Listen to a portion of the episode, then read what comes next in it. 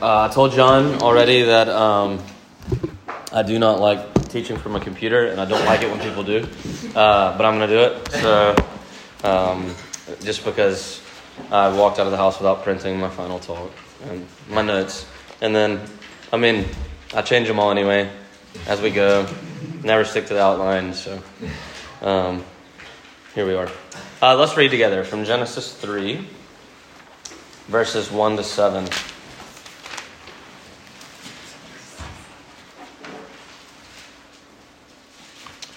And uh, this is the word of the Lord.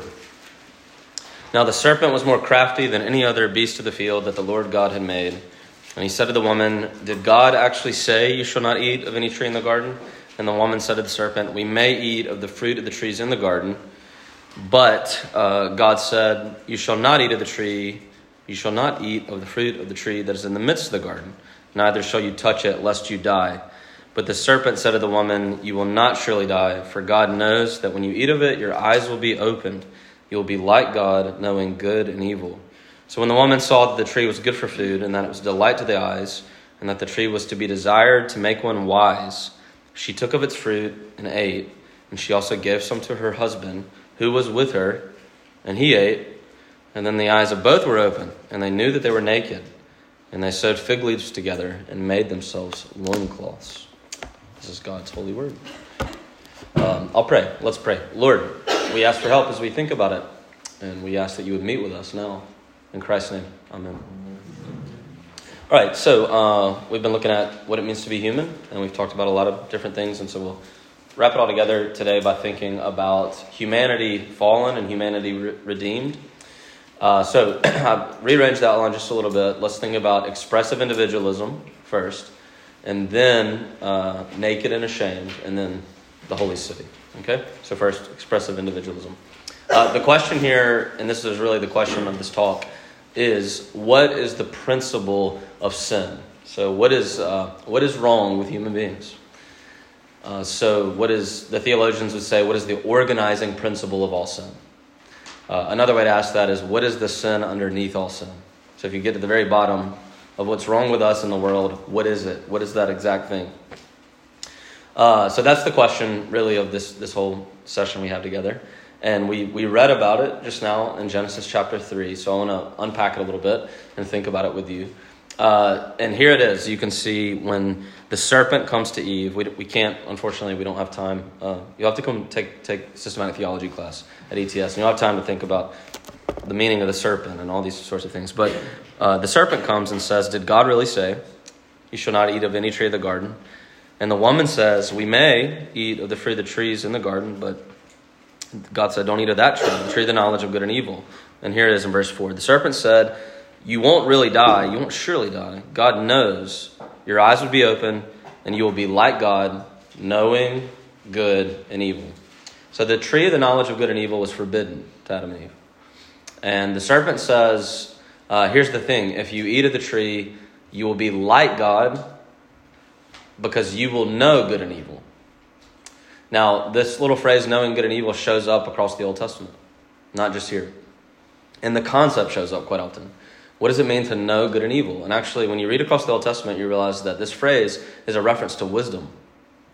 So it shows up in the book of Proverbs and in other places. To know good and evil means the ability to discern between what's right and wrong, the, the ability to discern good and evil. And you can see that that's the idea here because just after that, it says that the woman saw that the tree was good for food, delight to the eyes, and that the tree was to be desired. Why? Because it could make one wise.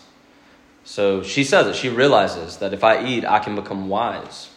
I can know. And here, that means that the idea of eating from the tree of the knowledge of good and evil is that uh, she looks at it and she thinks, if I do this, and the serpent tells her this, then I can become like God and have the ability to discern and know the way that God discerns and knows.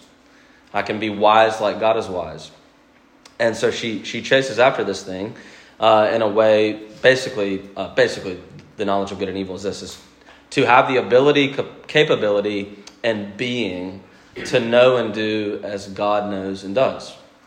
So it's, it's to have the very mind of God, to have the wisdom, uh, the power, the might, the ability that God has. So she thinks she can possess the wisdom of God as God has it if she eats.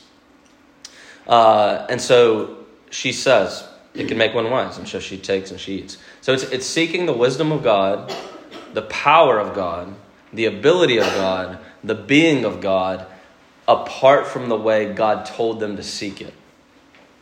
Okay, so that, that's what it means to take and to eat from this tree. Uh, she wants the abilities of God, the wisdom of God, without it being the gift of God to her. So God, God's telling Adam and Eve that eventually, if you obey, and I bring the consummation of the kingdom, I'm going to give you the wisdom of God. That's ultimately a promise that's in her future.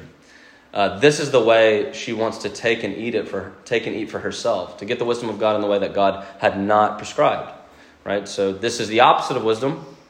It's foolishness. That's how Proverbs puts it. Right. Now, right here we've got the uh, the progress of sin and how it happens, and this takes us to the, the organizing principle of what sin really is. And here it is. You can see it in verse 6. Uh, in verse 6, this is very important. She says, it says, Moses says, the woman saw that the tree was good for food, that it was delight to the eye. Okay, so he says that the first way that sin happened is that she looked out and she sees something that is a delight to the eye. And then right after that, so it's the eyes first, and that the tree, the thing she saw, she desired. It could be desired to make one wise. Right? So this comes back up again in James chapter 1, verses 13 to 15, or 15 to 17. 13 to 17. Just read the all four. And you've got there a philosophy, if you will, in the New Testament of how sin takes place. And it follows exactly the order of this verse Genesis 3 6. And here's what it says in both places it says, first, you see something creaturely, and you want that creaturely thing inordinately. So Augustine said this is an issue of disordered desire. It's when you look out in the creaturely realm and you see something that you want, and you want it more than you want God Himself. That's the meaning of the word lust. So the New Testament, we, we translate that as lust. So you can lust after anything. Uh, lust is not just a sexual term, it's a term that applies to anything in the creaturely realm that you want inordinately. You want too much. You want a good thing and you want it more than you want God Himself. Okay, so in other words, this is just the precious ring. Uh, she sees the precious ring and she wants it, she delights in it. Uh, that's what the word delight means here. It means to lust after something. Uh, to lust after something more, uh, it becomes lust because it's a desire for something in the creaturely realm more than you want God. You want the God who made you in his image, right? So you see with the eyes, and then the eyes of the heart lust after that thing. You want it because you love it more than you love God. And then what happens next? It says in verse 6 uh, there's sight, there's the sight of the heart, the desire or the lust for the disordered thing. And then that desire from the heart moves from the eyes of the heart outward into the hands. And so it says immediately, then you take and you eat. All right, so that's how sin works. And uh, that's exactly how James 1 puts it as well. And when she takes and she eats, uh, this is one of my favorite quotes of all time. Derek Kidner, the great commentator, he wrote a really famous commentary on the Psalms. But he says this about it it says, She took and she ate. Now listen closely, okay? So simple the act, so hard its undoing. God will taste poverty and death before take and eat can become verbs of salvation. In the beginning, take and eat. Take and eat, verbs of destruction. And God's going to have to taste poverty and he's going to have to taste death in order that one day taste and eat, take and eat, can become verbs of salvation again. Uh, what is the principle of sin? All right, well, we might answer it like this. The first thing we see here is it's idolatry. It's wanting something more in the creaturely realm than you want God. It's loving something more than God. That's what happens here to, to Eve. Uh, we lust after something, we see it, we think it's a delight, we think it will fulfill us, it will satisfy us, and so we take and we eat. And that's what happens there. Now, there, however, is something underneath that. That's not actually the organizing principle of sin. That's the symptom of the organizing principle of sin. Idolatry is what happens when something else has already happened. Why do you have an inordinate desire for things in the first place that are not God? And here it is. Uh, it's when Satan, the crafty serpent, says to her, says to her, "Look, if uh, if you take and you eat, don't you want to be like God, knowing good and evil?" And the real principle of sin, and if you read the theologians, you read the systematic theologians of history, you read the reformers, you read everybody, Augustine, they all say it. It's the same thing. The organizing principle of all sin is self centeredness. It's self centeredness. Uh, it's when Satan said, Do you want to be like God? And Adam and Eve said, Yes. Uh, meaning, I don't just want to be like God. I just don't, I don't just want to have the power and the wisdom and the ability of God to discern good and evil. He was saying, Do you want to be God? Uh, the, the God of the universe made you, but if you take and eat of the tree of the knowledge of good and evil, you can actually be akin, equal, at least on the same playing field. Uh, it's it's self centeredness. It's that I have a master of the universe who made me and defines me objectively, but I don't want that. I want to be able to make and define myself. It's self centeredness. Self centeredness, self interest leads to idolatry. So we look to the creaturely realm to find fulfillment, to become the master of our own universe and the things around us, uh, so that we can curate our own identities. So self centeredness. Now, the, the older way of saying this uh, the way Augustine and, and, somebody like Bavinck say it, is that the, the organizing principle of all sin is egocentricity, all right, which just means you're selfish. But that's the cooler and fun, more fun way to say it. Is it, the, the organizing principle of everything that's wrong with the world and us is our egocentricity. And that's what leads to idolatry. All right, it's the foundation of all that's wrong with the world. Now, let me uh, move on and take you over to the Tower of Babel just just listen. You can you can turn there if you want. Genesis twelve, uh, but ju- uh, sorry, eleven, not twelve. It's the call of Abram. Genesis eleven, the Tower of Babel. Uh, but this is exactly what plays out. So from Genesis uh, three to eleven. Um, what you have is a series of fall stories, fall narratives. Uh, Genesis 3 is the fall, but if you read Genesis 3 to 11 really carefully, what you'll see is that these fall narratives keep happening and repeating themselves. So let me give you one other uh, quickly. Um, right after the flood story, God decreates the world and then recreates the world by the flood. And what do you have? You have Ad, uh, you have Noah, this next Adam, come out of the ark with his family, and the very next thing God says to Noah is what?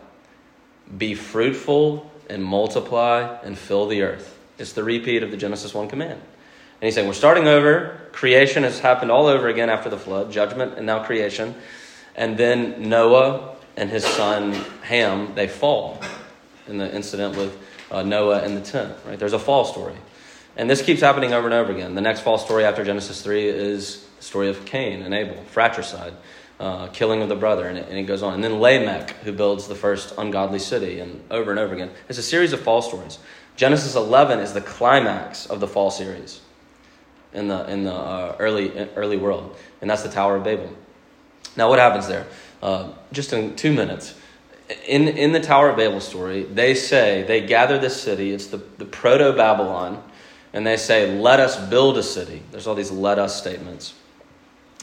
And they say, Let us build a city so what? And they say, So we can make a name for ourselves. So that's the big idea in the Tower of Babel story. We want to gather this city, Proto Babylon, so that we can make a name for ourselves. And to do that, they build what's called a ziggurat, which is an ancient religious temple uh, up to the heavens, as tall as they can. Um, and the idea there, it's implied and it's subtle but why? They are doing it because they want to get as high as they can into the heavens.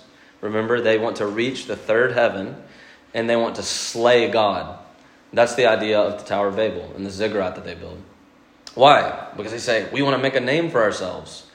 Now, remember what we said about naming uh, yesterday. Yesterday, we said that in the Old Testament, when you name something, you define its essence. You're saying that is actually what you are. You are your name. You are Abraham. You are the father of nations.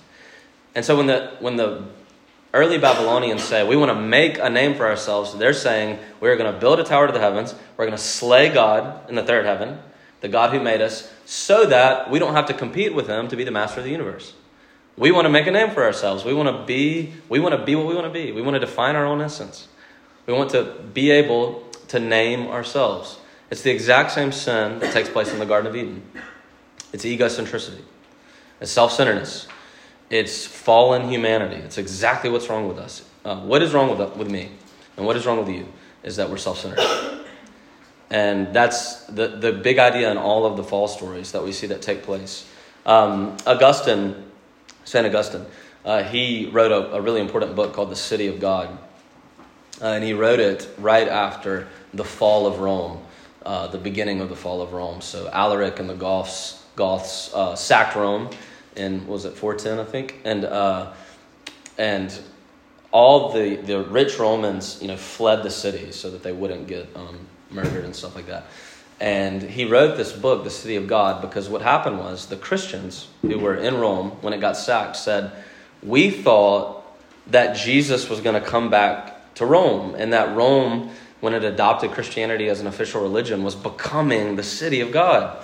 And then all of a sudden, God let the, Vic, uh, the, the Visigoths, not the Vikings, that's, that's way too early, the Visigoths uh, attack the city and destroy it. Where is the, what is happening? And Augustine said, You are very confused. Rome is not the city of God, Rome is the city of man. That's what he said. And Augustine coined this term that he got from the Old Testament. And he said, There are two cities in this world there's the city of God and the city of man. And in the beginning of human history, God said to Adam and Eve, to humanity, remember, build a prophetic community. Build the city of God. The city of God is where the image of God images God.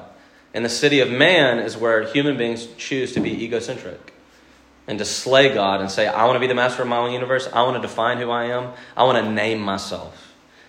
And Augustine said, humans, ever since Genesis 3, have only built the city of man. And only God can rescue us and build the city of God. And the Tower of Babel is that great city of man and it's proto Babylon. And in the rest of the Old Testament, what do you have? And the New Testament, what do you have? You have Babylon being the great metaphor for everything that's wrong with the world the city of man, egocentricity, self centeredness. It's the prototype of everything that's wrong. Now, let's move on. This is our longest point, by the way. It gets shorter and shorter, so don't be afraid. Uh, Robert Bellah. Robert Bellah is the uh, soci- late sociologist in the States that coined the term expressive individualism. And he used that term to describe what's wrong with, the, with modern people. Uh, you'll read all about it in Carl Trueman's book. This is like the fifth plug for that book out there on the table. I don't know if you can still buy books. Yeah? Yeah? Maybe? There's one more of that left. One more of that left. Go get it. Um, Robert Bellah said that modern people are expressive individualists. And this is what an expressive individualist is it's when we say, I make my own meaning and I curate my own identity. I don't receive my identity from the outside, objectively, from what others say about me. Instead, my identity comes from the way I feel. It comes from inside. It's, I'm an expressive individual. So, what I am as an individual is expressed from my feelings outward. So, he says that's the difference in pre modern people and modern people. We've talked about that already, right? But actually, while that is a unique aspect of modern identity, it goes all the way back to the beginning. Expressive individualism has always been the problem. It's that I do not want to be told what I am objectively from the outside, particularly by God. I want to be able to name myself. I want to be what I want to be. I want to be able to be my essence according to the way I define my essence. Uh, it's egocentricity. It's self-centeredness. It's always been that way uh, from garden, from the garden to Babel to us to modernity. It's always been that way. Um, we'll, we'll move on. Let me give you a, a quote from Keller about this. He says, What does it mean to go make a name for yourself?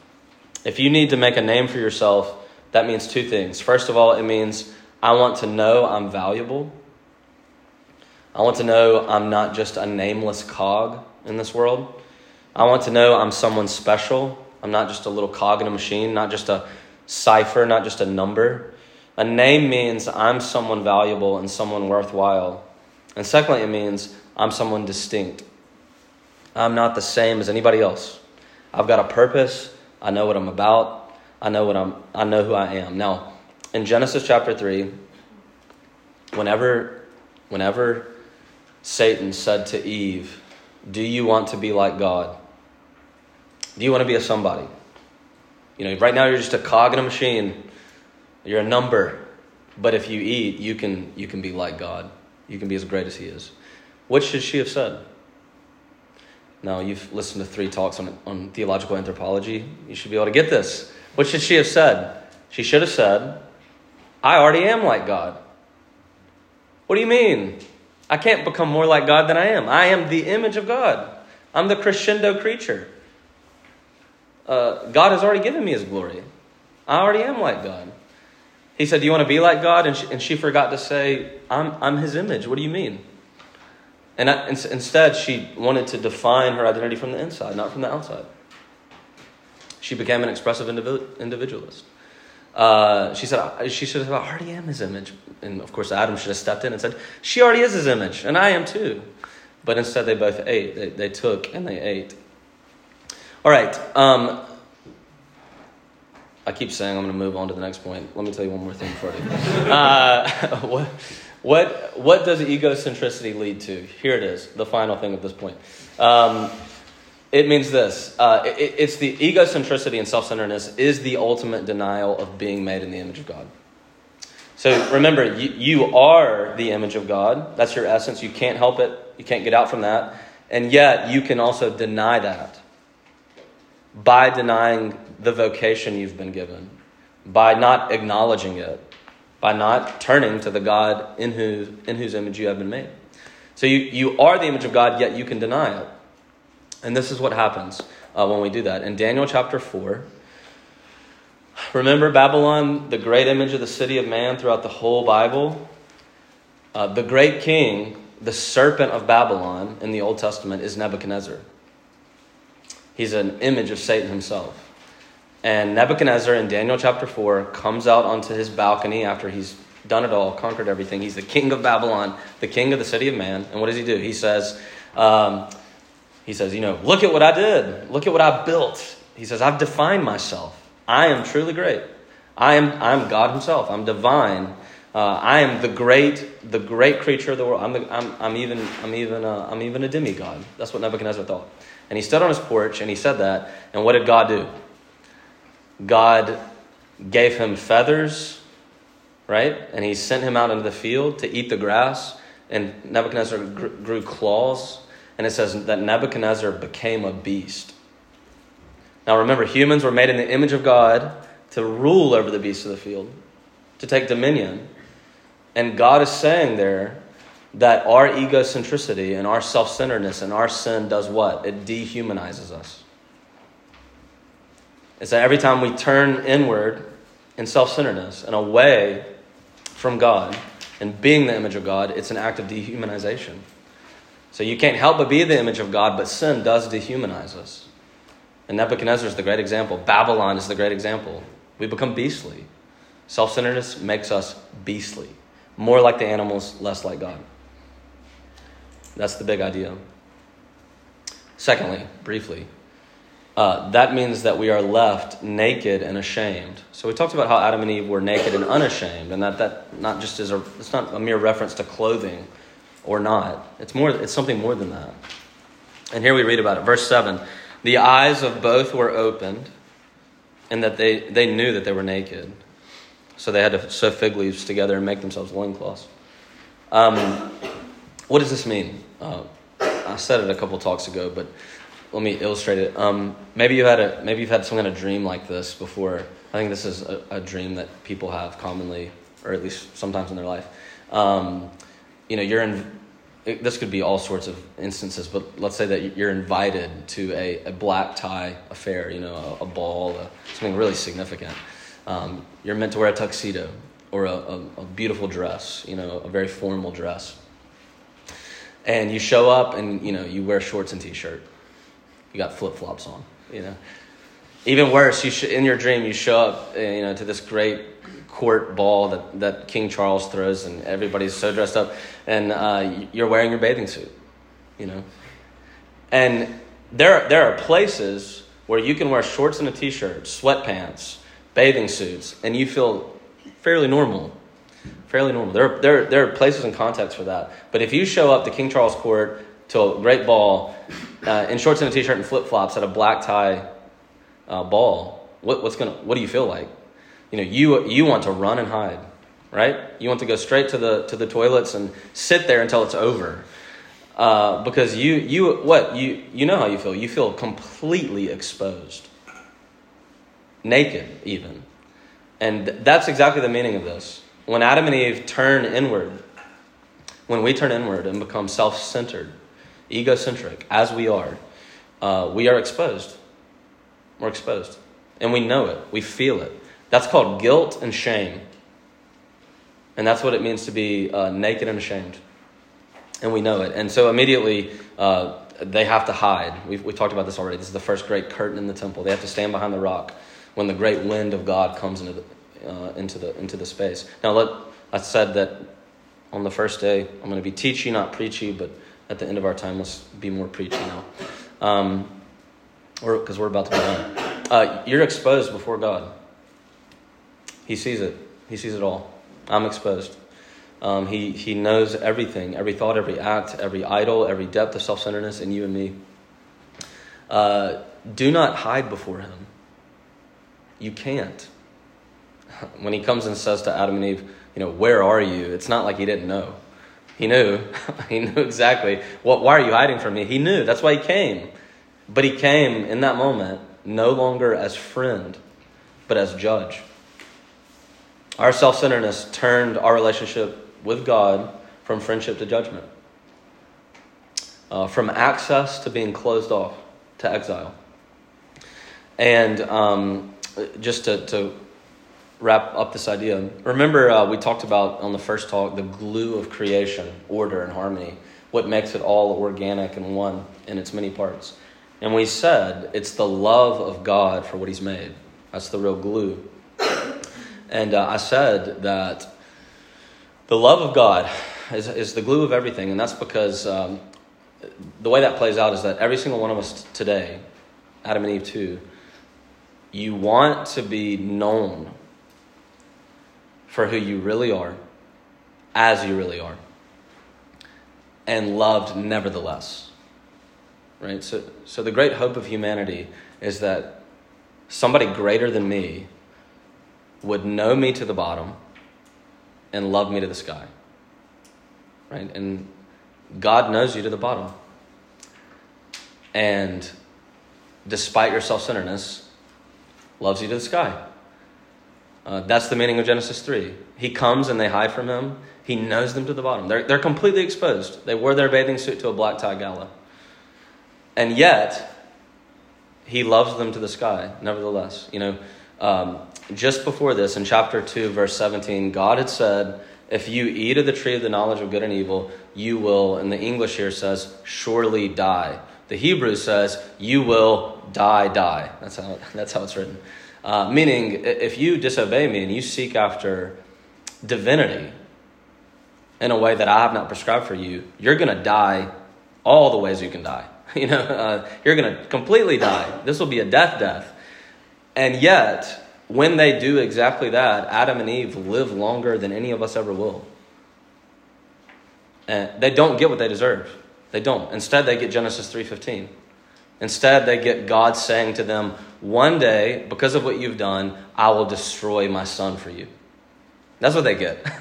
they don't die die. He knows them to the bottom and loves them to the sky, and so Jesus will die die in their place. Uh, the Son of God, God Himself, remember, will taste poverty and death so that take and eat can one day become verbs of salvation.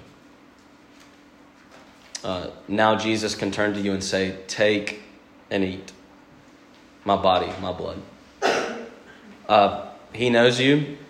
He knows you all the way to the bottom. He loves you all the way to the sky in Jesus. Now, lastly, um, we, that means that we need to recognize our need that we were made uh, for the city of God, not the city of man.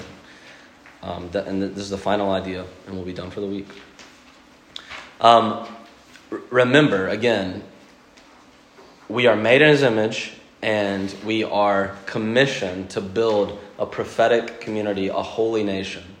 So God says, Be fruitful and multiply, spread the Garden of Eden. It's not meant to just stay here. One day I'm going to bring heaven down to earth fully. The whole cosmos will be my realm with you. That was the big idea. That's what we've talked about already. Uh, I just want to conclude by talking about this holy city through just one image, one image, and we'll be finished. And that's uh, the very fact that they were made and put into a garden. We were made to be in God's garden. Um, God put Adam and Eve in a garden at the beginning of time. We've said over and over again this week that that garden is a temple. So a temple is just a place where God chooses to condescend and live. That's a temple. And the first temple on earth ever was the Garden of Eden. And so the Garden of Eden was God's garden temple that he just said, I'm going to make this my home with the human beings. So, so God wants to be at home with you in his garden temple. That's always been the idea from the beginning. And we messed that up. And as soon as we mess that up, we get exiled. You know, so God kicks Adam and Eve out of the garden temple, and he puts a cherub there with a flaming sword. Uh, why? He says you, you, can't, you can't have access. You cannot have access to the garden temple. Self centeredness cannot be here. And then uh, he gives them a system of recovery. And that system in the Old Testament is the tabernacle and the temple, right? The sacrificial system. And when he gives the instructions, go back and read through Leviticus, Numbers, Deuteronomy, and read the instructions for the temple. I think you guys studied Leviticus last year. How is the temple decorated? What does the temple look like? The temple is wrapped in cloth. These are the walls. And the cloth have embroidered all over them plants. Right? That's what the temple looked like. It was colorful. It had plants all over it. And you go inside the temple and the furniture, the furniture, let's think about the menorah, the candelabra that sits, that's lit, that's a symbol of God's presence. What did God tell them? This is the menorah. This is the symbol of the tree of life in the temple. You see, the temple of the Old Testament looked like a garden, it was meant to mimic Eden because humans were made to meet God in God's garden temple. And then in the Gospels, in John chapter 19, verse 41, Jesus Christ exhales his last breath and he dies. And John puts in this little phrase now, next to the place where he was crucified, there was a garden. And so they took him down and they put his body into a garden. And Jesus enters the garden dead so that when he wakes up, when he rises from the dead, he can dismiss the cherub and say, now, because of the, the man who went into the garden, the, the second Adam who went to the garden and rose from the dead in the midst of the garden, you can have access to the garden again. You can come into the garden temple. The curtain's torn in two. You can come and be a part of God's garden temple, his holy city that he's building. And then at the very end of the Bible, in Revelation 21 and 22, uh, we, we hear John say, I saw the holy city coming down to earth, prepared as a bride adorned for her groom. All right. That was earlier in the week. And then Revelation 22. And at the center of that city, where there was a marriage and a wedding supper, there was a river and in the next to the river, there stood what? The tree of life. And that means that the whole point from creation to new creation is that God is establishing a garden city in the whole cosmos where he wants to be with you. And so he became a wiggly little baby because the meaning of humanity is that God wants to be close to you. And that's what he's been up to. Now, last word. Uh, that means that the marriage supper of the Lamb is coming, God's garden city is coming. And if you know that you're self centered and you turn and repent and confess that and stop hiding and cling to the God of the garden, the God who went into the garden buried and came back to life again, Jesus Christ, uh, then you're, you're, you're fit. You're going to be in the garden city of God. And that means that if the marriage supper of the Lamb is coming and the garden city of God is on its way, uh, everything's going to be okay. And no matter what's going on in your life right now, and no matter, no matter, uh, you know, some of you, this has happened. Uh, there will be a point in your life where um, the earth will give way beneath your feet. And it will all go bad. That it's it's there's three three levels of our relationship to suffering in this life. Uh, either it's happening to you, it happened to you, or it's about to happen to you. Okay, that's your relationship to suffering. Uh, the earth is going to give way beneath your feet, but the marriage supper of the Lamb is coming, and the garden city of God is coming, and so. Uh, take and eat have now for you become verbs of salvation. And that means uh, that you are in his image and in Christ, you will be fully human. Let's pray together. Lord, we ask uh, that you would. That you would just simply help us uh, to, to long uh, for the image of Christ, the image of God Himself, Jesus Christ, more and more right now as we uh, realize the depths of our self centeredness. So I do pray uh, that you would do the hard work in us of exposing us and showing us really um, the depth of how egocentric we are, so that through it and out of it, uh, we, would, we would give it all away and we would let go and we would become less and less selfish, all because uh, we've been changed by the power of uh, the one who deserved to be focused on self yet became ultimately selfless. You are Lord Jesus. And so, uh, teach us this above all else as we learn more and more in our lives what it means to be human. And we pray this in Christ's name. 아멘.